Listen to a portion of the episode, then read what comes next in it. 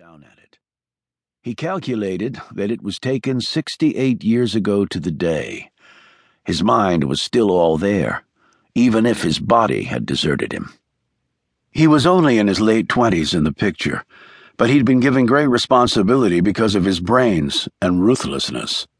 Tall and slender, he had light blonde hair that was striking against his tanned, square jawed face.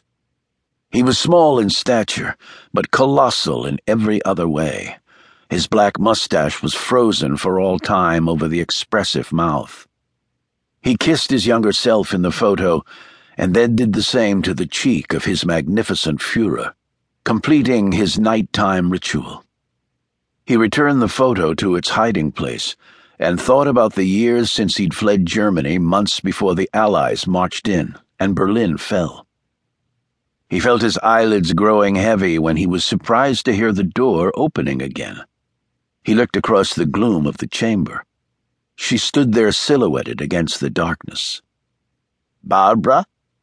She came forward after locking the door behind her. As she drew closer to the bed, he could see that she was wearing only a cotton robe that barely covered her thighs and dipped low around the chest. She slipped onto the bed next to him. Barbara? he said, his heart beginning to beat faster. What are you doing here? I know you want me, she said in German. I can see it in your eyes. He whimpered as she took his hand and drew it inside the folds of her robe near her breasts. But I am an old man. I can't satisfy you. I. I can't. I will help you. We'll take it nice and slow. But the guard? He's outside the door. I don't want him to. She gently stroked his head.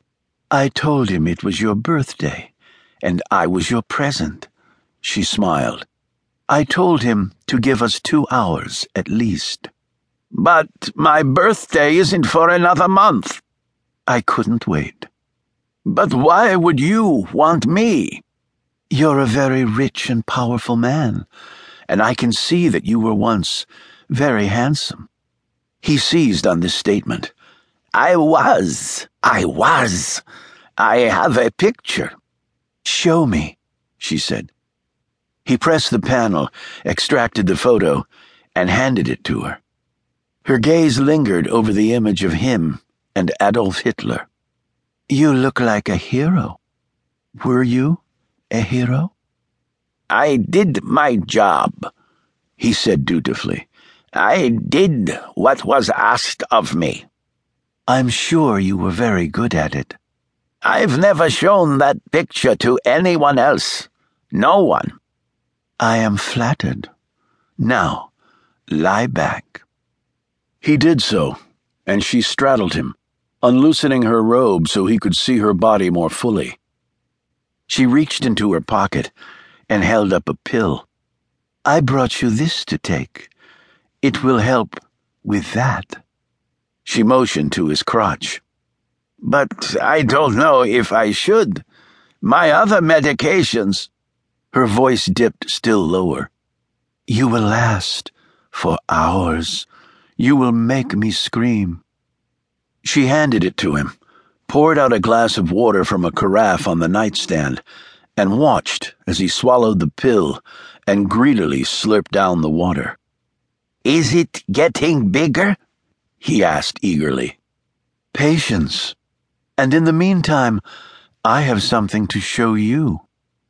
From the pocket of her robe, she pulled out a slim camera.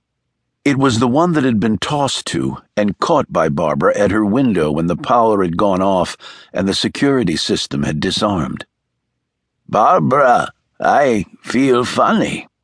It is nothing to worry about. But I can't feel my body and my tongue. It feels large? My goodness. The pill must be working on your tongue and not on your other part. I will have to register a complaint with the manufacturer.